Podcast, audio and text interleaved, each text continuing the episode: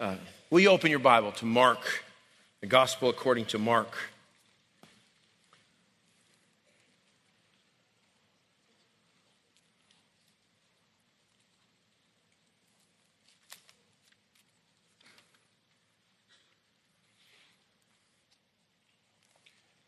And we'll be in Mark chapter 6. Mark chapter 6.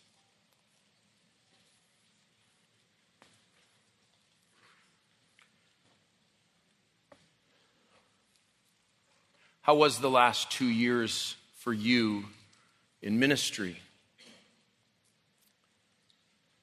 One pastor said, quote, I don't need this anymore, close quote.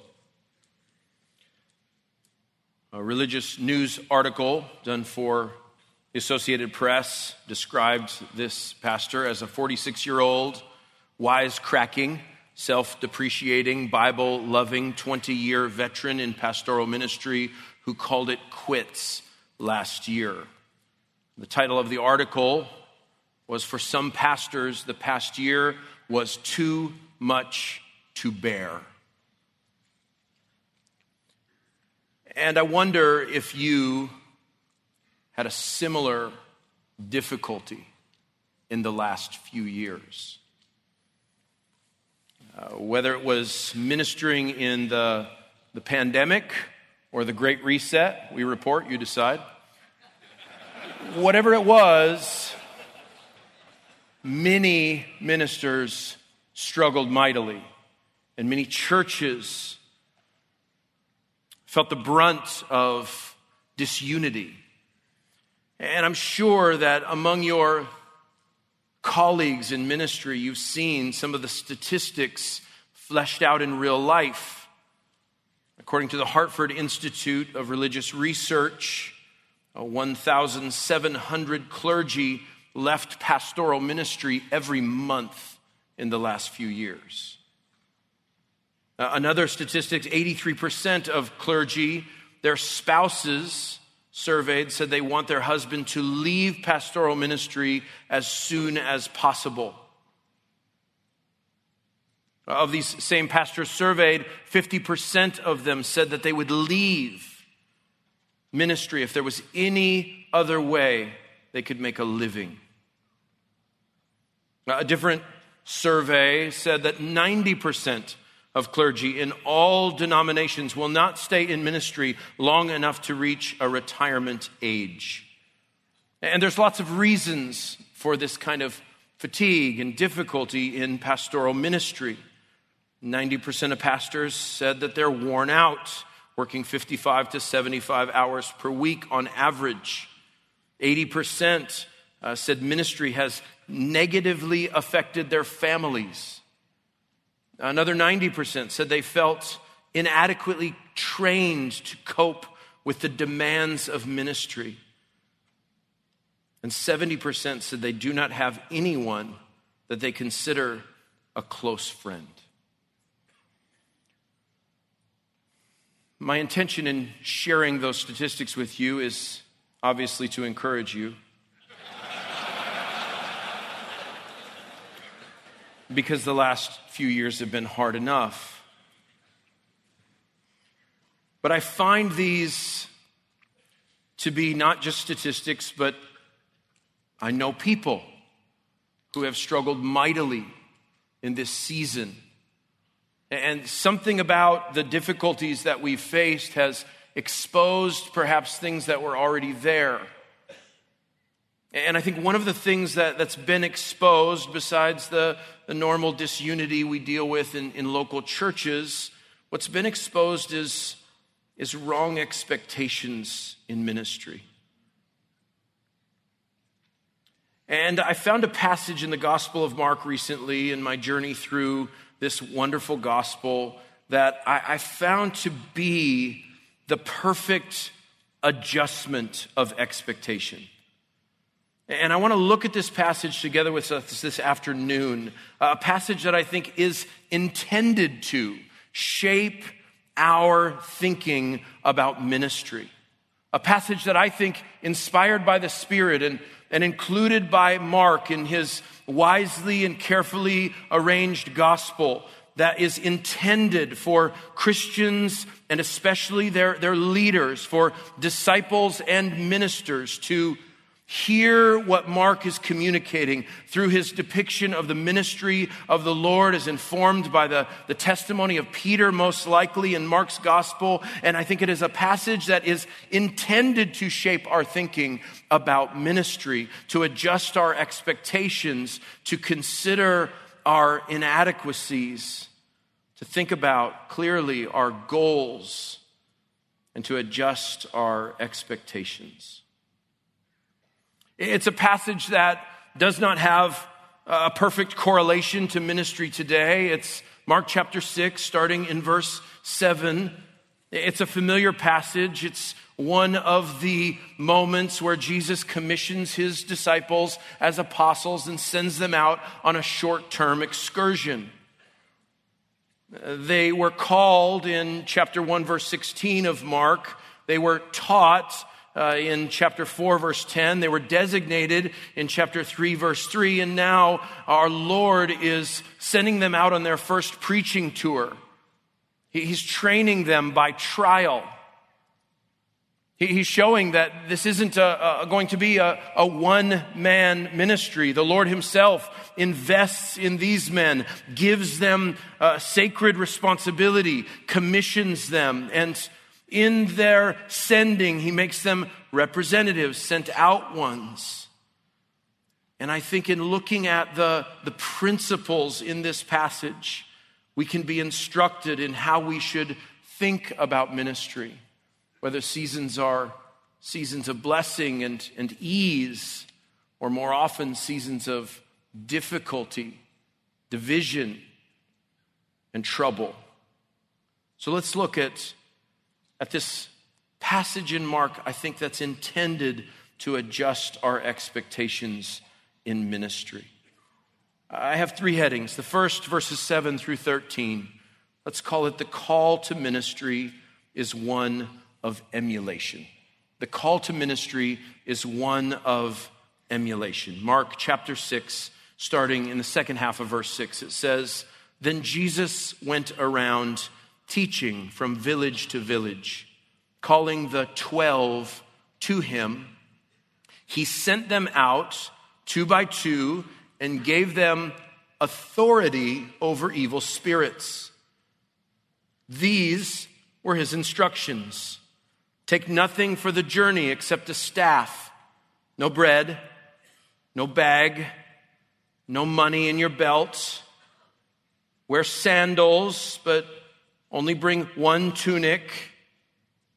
Whenever you enter a house, stay there until you leave that town. And if any place will not welcome you or listen to you, shake the dust off your feet when you leave as a testimony against them.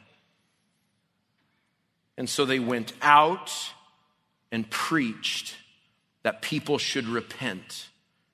And they drove out many demons and anointed many sick people with oil and healed them.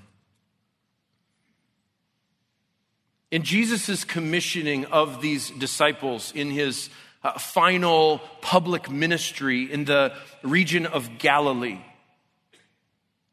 he shows us something about ministry. And though our ministry doesn't correlate exactly to this particular sending, in other words, I think it's okay that you brought more than a toothbrush to Shepherd's Conference. There are truths here, especially this, what I think is central truth in this, this paragraph, verses 7 through 13, that show us that their ministry looks like the ministry of the Lord in significant and notable ways. So, how, how do they and how do we emulate the Lord in our mission, in our ministry? So that we'd have the, the right expectations of what ministry is and, and what, what's to come of it. Well, I think the first notable aspect of their, their ministry of emulation is in the teaching that their Lord has modeled for them. It's in his teaching. You see that in the second half of verse 6. Jesus went around teaching from village to village. See, it's Jesus' teaching that has been Mark's focus for all six chapters so far. And much can be said about Jesus' ministry being a ministry of, of presence, an incarnate ministry, a, ministry of confirmation with supernatural signs and wonders, with a, a ministry of compassion, with extraordinary and remarkable healings. But Mark continues to remind us that Jesus, more than anything else, was known as a teacher, a preacher. The crowds marveled at the authority in which he, he taught, and he had a particular way of teaching that made both his incarnate ministry, his present ministry, his healing power, miraculous ministry, all be notable in and of themselves. But his teaching ministry was what set him apart more than anything else. They were marveling at his teaching. You see, Jesus' teaching was the defining element of his ministry. And what kind of a preacher was Jesus? Well, he was biblical, he was vivid, he was powerful, he was prophetic, he was bold, he was practical, crystal clear, spirit empowered. He was illustrative. He was uncompromising, uh, authoritative. He, he, talked about so many things. His confidence in Scripture came out when he talked about uh, sermons on murder and anger and oaths and loving your neighbor and hypocrisy and uh, the nature of prayer. And he used so many different elements of life that his audience was familiar with, talking about cities and sheep and towers and wars and birds and flowers. He spoke in a, a simple style with great and powerful effect. People were gripped by his teaching. Every confidence in his teaching was in the scriptures. And repeatedly he would say, Do, do you not know that the scriptures say? And because his teaching was bold and uncompromising, it was so often offensive to the religious leaders. Without fail, he would, he would cause them so much consternation. And he taught and he taught and he taught. And so it makes sense that since God sent his son to be a preacher, that his son, when he would send his associates, his apostles, his emissaries, he would make sure that they were teachers. And that's exactly what we see in our text. Jesus modeled teaching for them in verse 6 and, and everywhere prior from the, the call of these men to their employment in this gospel mission. And they go out teaching with the same authority that Jesus taught with. Verse 11, they were to be listened to because they were talking, communicating, and preaching and teaching. And verse 12 tells us that's exactly what they did. They went out and preached that people should repent. God gave his son and made him a preacher, and his son makes those who follow him in ministry preachers. This is a simple point, but it's important when preaching is not in vogue, when other things are offered to the church to be a, a part of their diet. Men, Jesus would have you to be a preacher, a preacher of the Word of God, because Jesus was a preacher. And not only was his, his teaching something that they were emulating, they would have taught like Jesus taught in his, his manner and style as a preacher, sent as preachers, but they would have modeled his authority as well. Look at verse 7.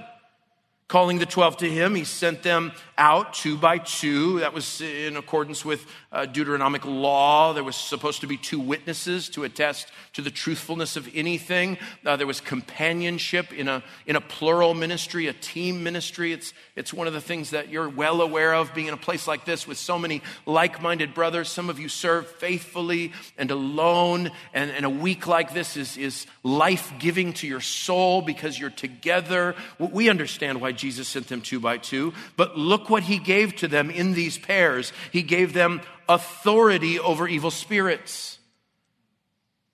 Exousia, this, this word that was the, the hallmark of Jesus' teaching and the hallmark of, of how he conducted himself. And as Jesus sends these commissioned ones, they go with his authority. You see, when they were first called in chapter 3, it says that Jesus called these disciples to himself.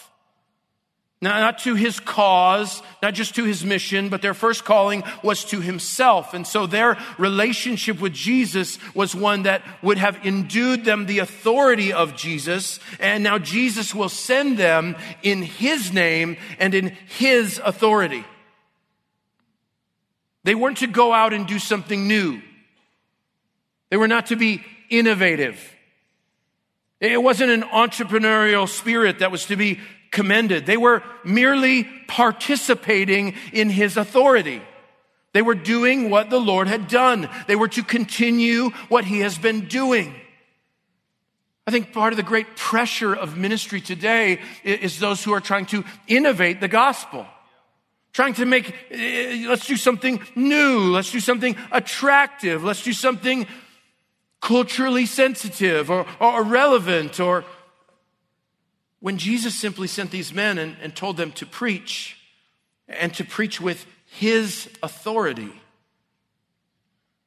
They went and they represented him and with them, they had his message on their lips, the authority of God himself, and they brought with them a foretaste of the world to come because their authority was specifically over evil spirits, a demonstration that the messianic kingdom was here. And so as they came, they came not only with the teaching of Jesus, but endued with his power and able to demonstrate the truthfulness of their message by showing the authority of God over the fallen realm of this world. And so Jesus gave them authority over evil spirits, representing him and giving everyone who would hear them and host them a foretaste of the world to come. And as they cast out demons, they saw this was a breakthrough to the messianic age. And so they went with his teaching in emulation. They went with his authority. Not only that, verses 8 through 11, they went with his instructions. And these instructions are interesting, aren't they? Verse 8 take nothing for the journey except a staff no bread, no bag, no money in your belts. I mean, some of you, you, you know, are bad packers. Maybe you're like me, a bad packer. And your wife got you, you know, your bag taken care of. I know that's the case with Dr. Lawson.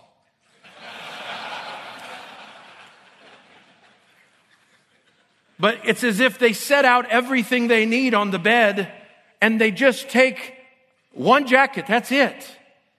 I mean, this is this seems to be an unwise way to just travel. But Jesus is insistent that they have four things and only four things a belt, sandals, one tunic or undergarment, and a stick. Okay, go. You have a stick.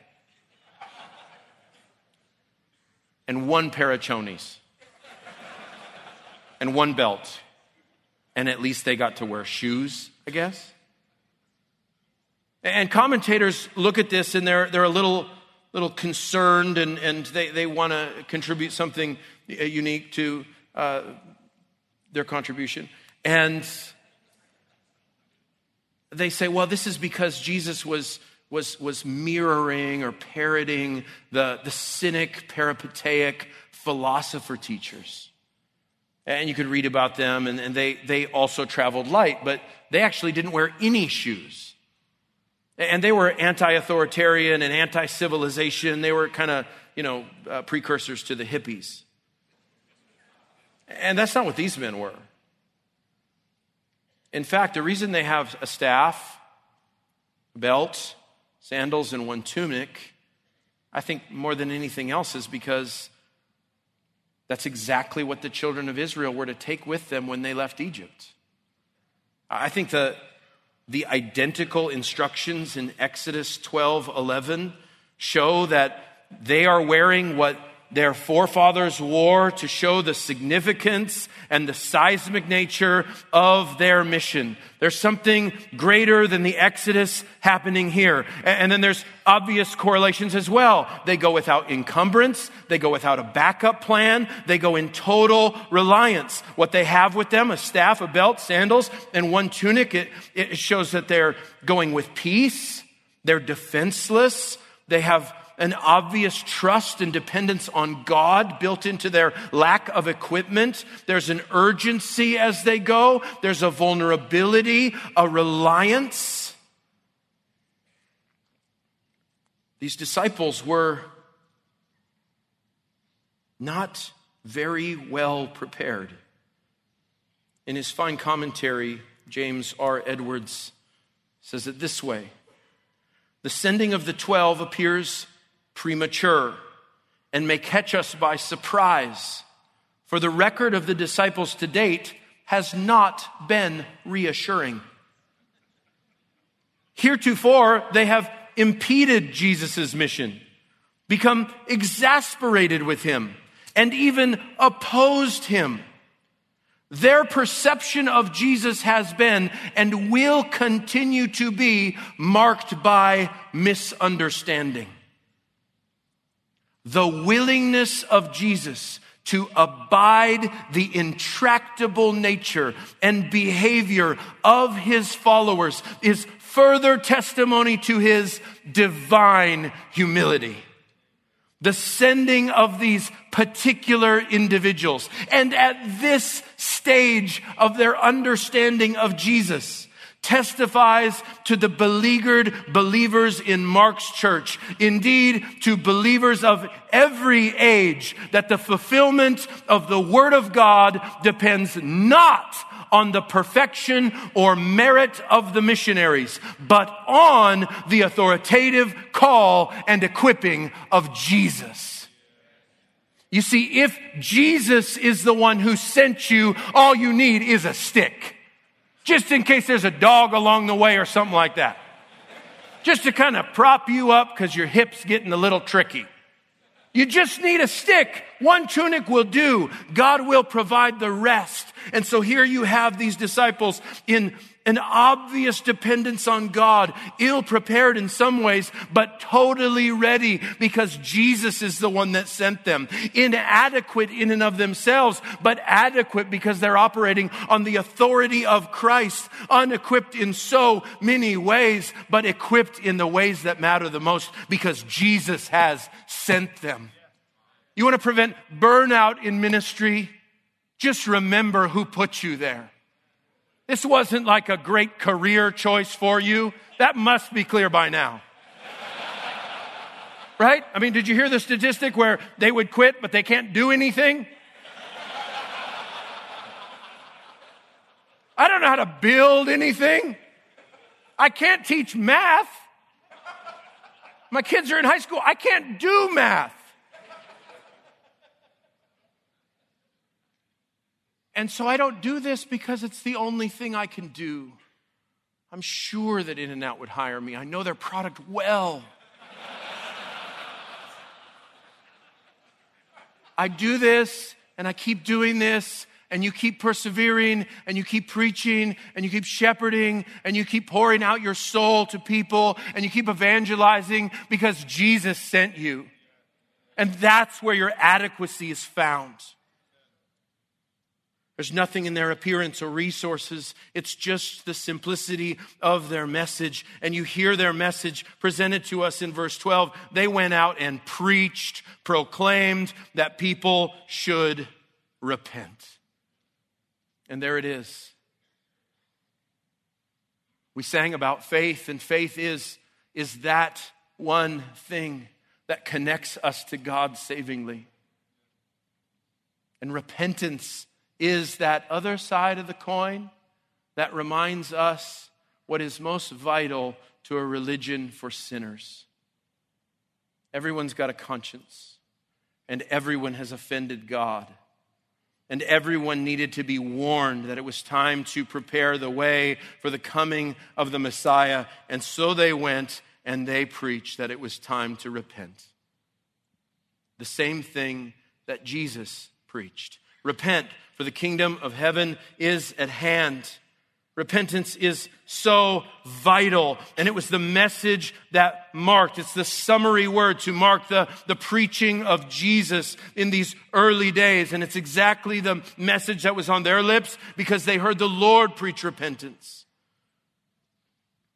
And they went in his manner and likeness the instructions given about hospitality, uh, so relevant in an ancient world, even into New Testament times when you read uh, John's latter epistles and he talks about the entertaining of, of true teachers and not false teachers. This was common even in Jesus' day. Uh, the instructions given about dusting off their feet, this was to show how urgent their message was, what, how sober minded they were, how electrifying this message was, how consequential this message was. Uh, an Orthodox Jew would, would dust himself off when he crossed the border to come back into Israel, and, and they were to do that in Jewish cities that rejected them.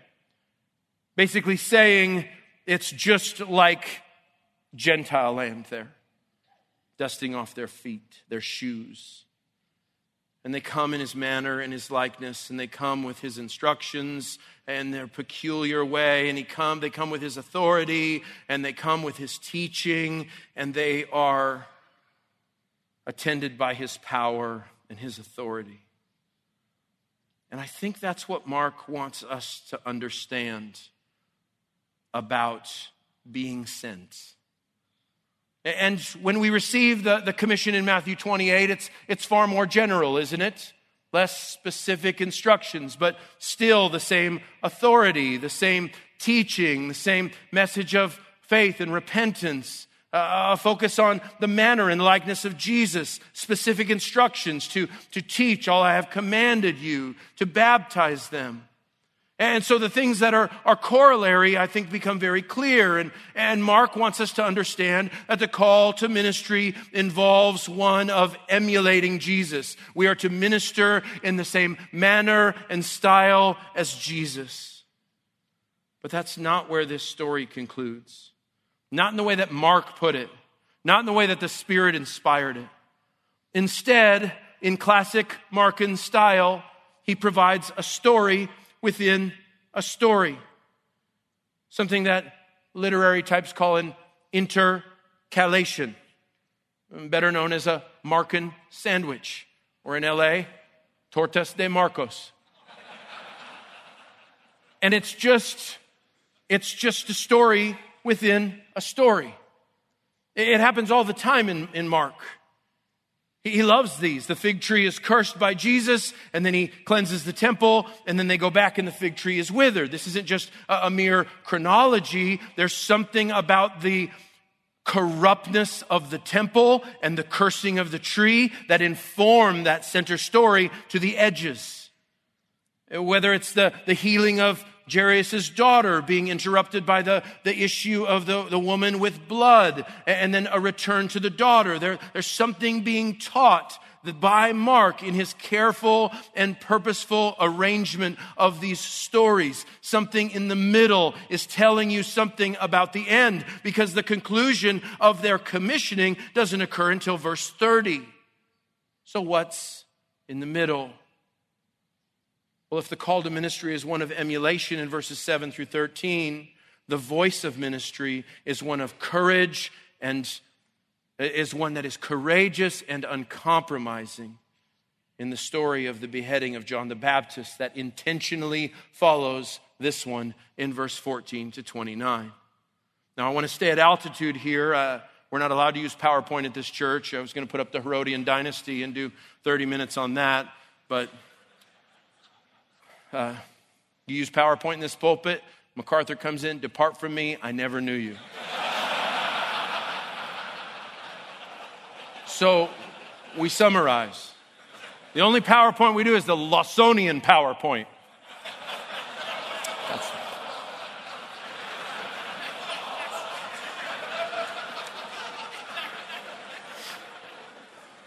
so, what's this middle section?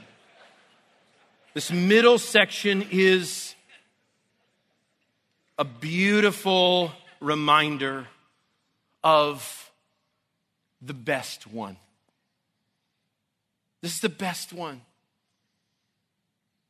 Twelve are getting sent, but one has been working for a long time, prepared before his birth to point to Jesus. And of all who will ever point to Jesus, he's one of the finest examples. According to Jesus, Matthew 11, 11, among those born of women, there is no one like John.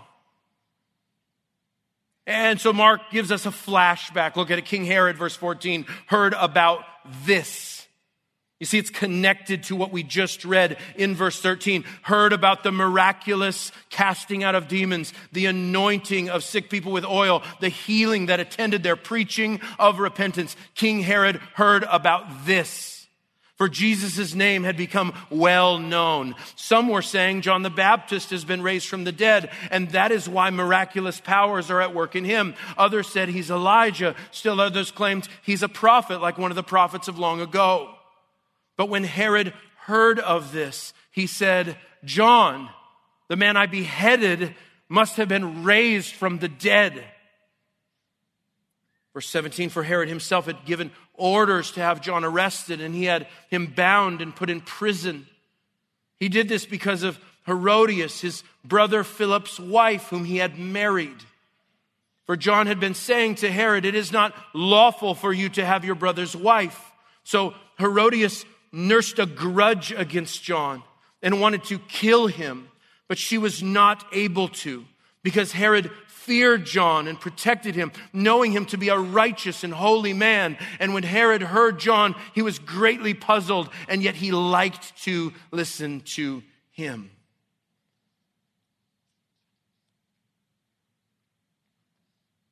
What a mistake we would make if we didn't think that the example of John the Baptist is intended to accompany everyone who Jesus sends. Look at his ministry. There's no one like cousin John. He doesn't care that Herod the Great had 10 wives. He doesn't care about Antipas, uh, the tetrarch who calls himself king. He doesn't care if he's the seventh son of Herod the Great, his brother Philip, the, uh, the niece, and the, the whole mess of Herodians. John cares about righteousness. That's what John cares about. John cares about holiness. John cares about people preparing themselves because Jesus is here. The one who he is unworthy to untie his sandal. John wants everybody ready for Jesus. He doesn't care if you're a debauched Herodian uh, semi king.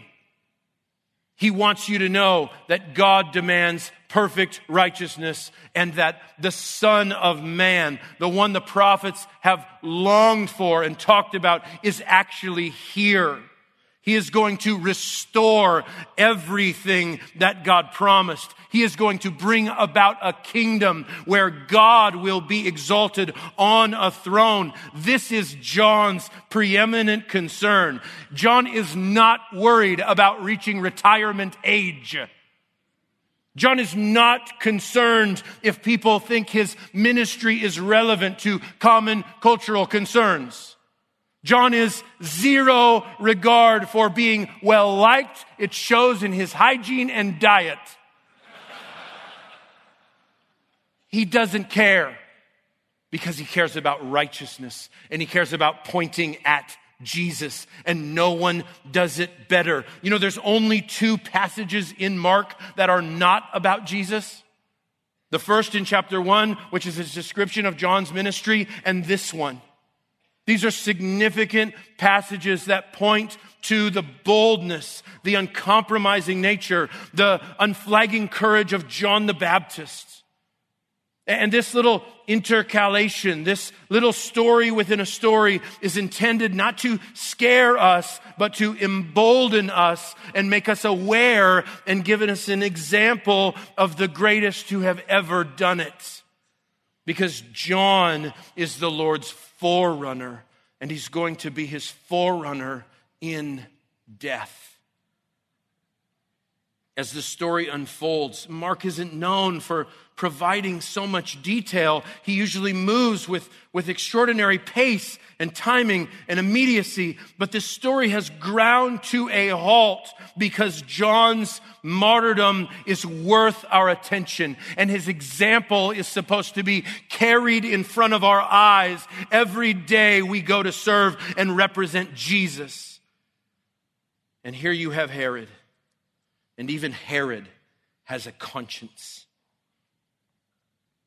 And Herod liked to listen to John. He got a kick out of it. He was sort of interested in Judaism. And he was definitely interested in the miraculous and the prophetic. And so he'd drag him out of the dungeon in his, his desert fortress, still there. You can go into it. It's a pit in the ground. He was just chained up down there. And Herod would drag him out to entertain. Let his conscience feel a little something, then throw him back in the hole. And then one day, he gives himself a birthday party. Who gives himself a birthday party? For his high officials, military commanders, leading men of Galilee.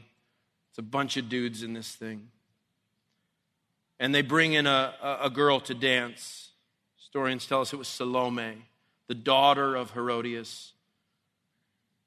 One commentator says that Herodias realizes that her marriage certificate in this incestuous, uh, adulterous relationship she has with Herod will not be really validated until it's validated by the blood of John the Baptist. So she's plotting against him from the start.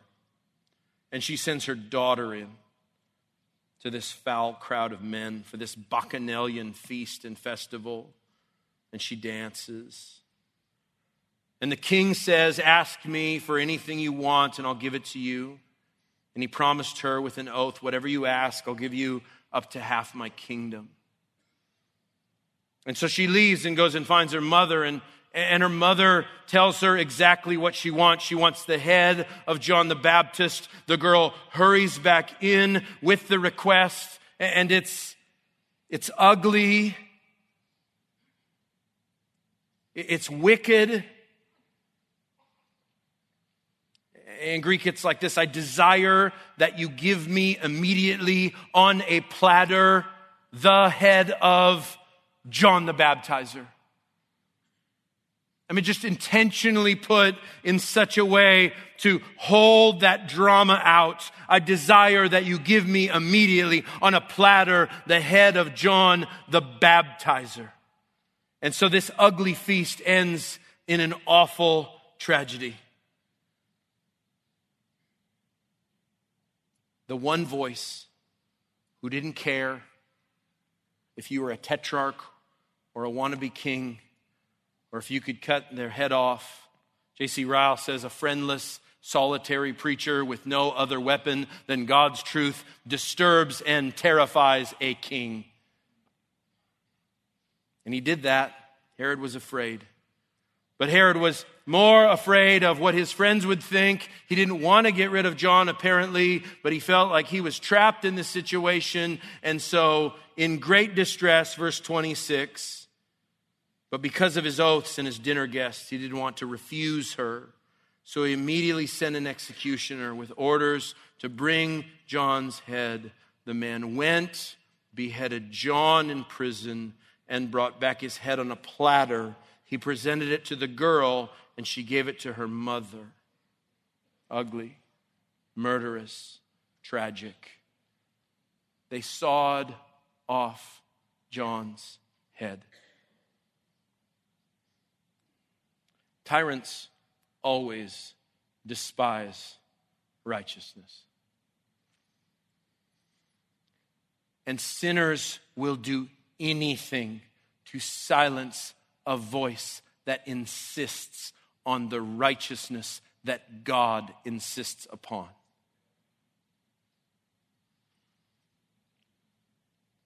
And John is gone.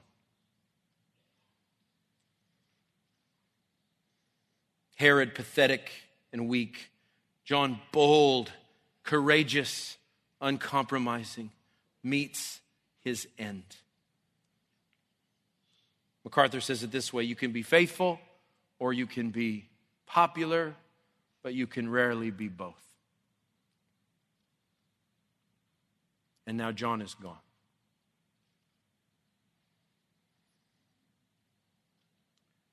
Put that next to the call to emulate Jesus.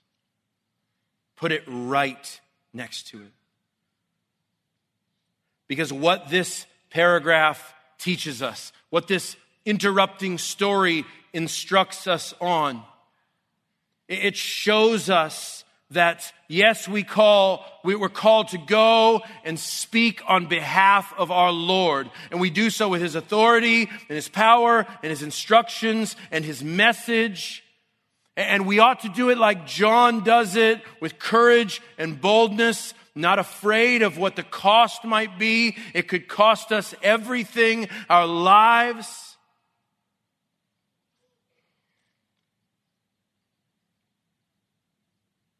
Verse 29 On hearing of this, John's disciples come, this tender scene, take his body, so lovely and sad. It's the only decency in all of this story. And they lay him in a tomb. And with no further comment, verse 30 says, The apostles gathered around Jesus and reported to him all they had done and taught.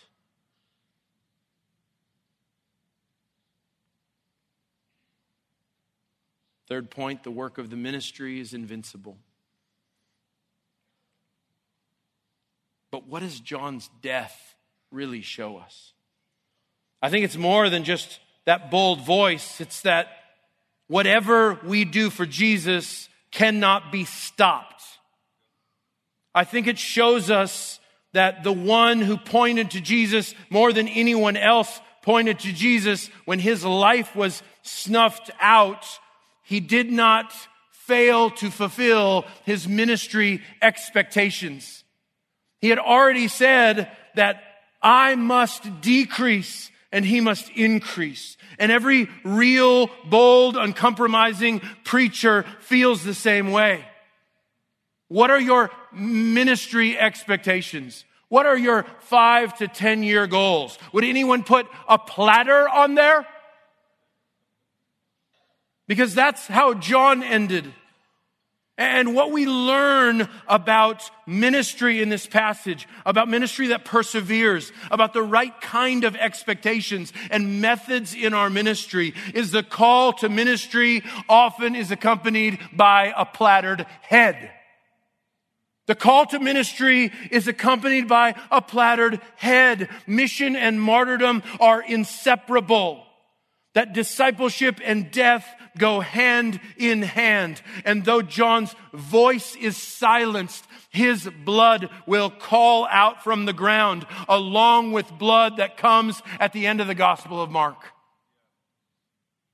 A blood far more perfect, a blood that atones, but a blood that also will show every disciple who follows that it might cost them their blood as well. And like Tertullian said, that that blood becomes a seed and the church grows from it. And so we follow Jesus and we know that though we have this voice of, of boldness and of uncompromise, we, we know the work that he's going to do through us is, is ultimately invincible. We trust that we follow Jesus. And as we emulate his teaching and his manner and his likeness, we often will need to also emulate his death. That's why the Apostle Paul said that the death of Christ was manifest in him. It's why we understand that the ultimate cost of ministry is the ultimate cost of discipleship. In those famous words, to come and die. That's why the hinge point of this book comes in the two chapters later, 845. It says, If anyone would come after me, he must deny himself and take up his cross and follow me. Friends, the call to ministry needs to be seen in light of a plattered head. Just a few weeks ago, our beloved missionaries who serve in the, in the Slavic world, we have two families in Ukraine right now, and they were warned months ago by the consulate that they, they couldn't be protected. Dear, precious people, they've been serving there, part of our church. They've been serving there for 30 years. And as they prayerfully considered the option, they had every right and they had the resources and the ability, and no one would have faulted them if they would have gone to the airport and flown home. But they both wrote to us and said, We want to stay. We want to be here for the churches.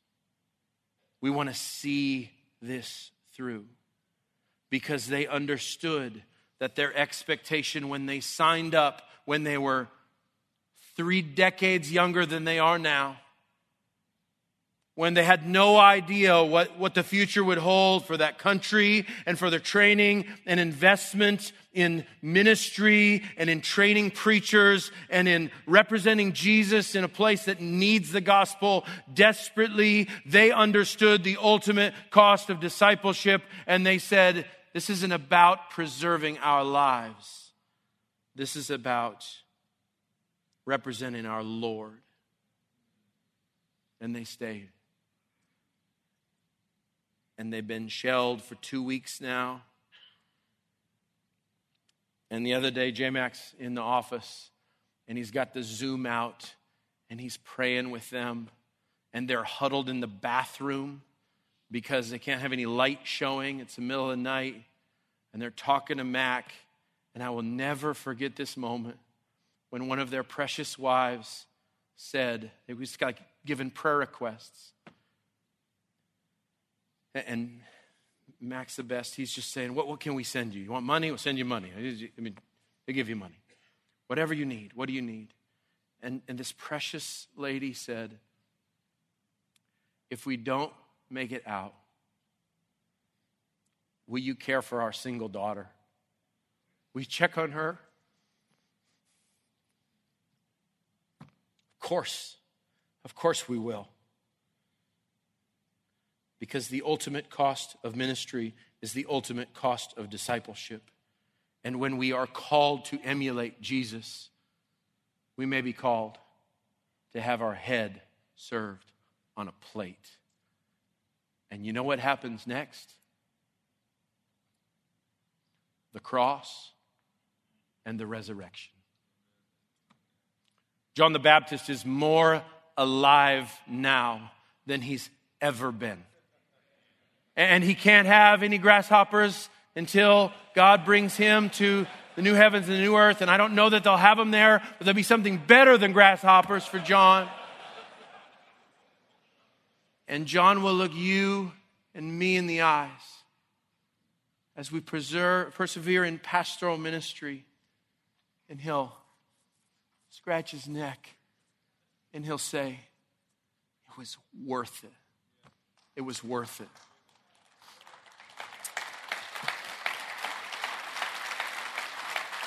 Let's pray. Father, thank you for your, your good grace manifest in your word. it always opens our eyes. It always shows us parts of our heart that need repentance, that need examination. As you adjust our expectations, O oh God, help us to serve with zeal.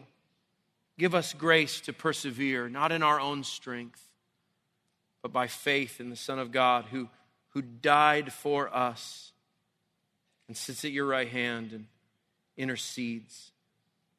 Thank you, God, for this conference, this time where we can be together, be encouraged in your word, and press on in partnership for the gospel. In Jesus' name, amen.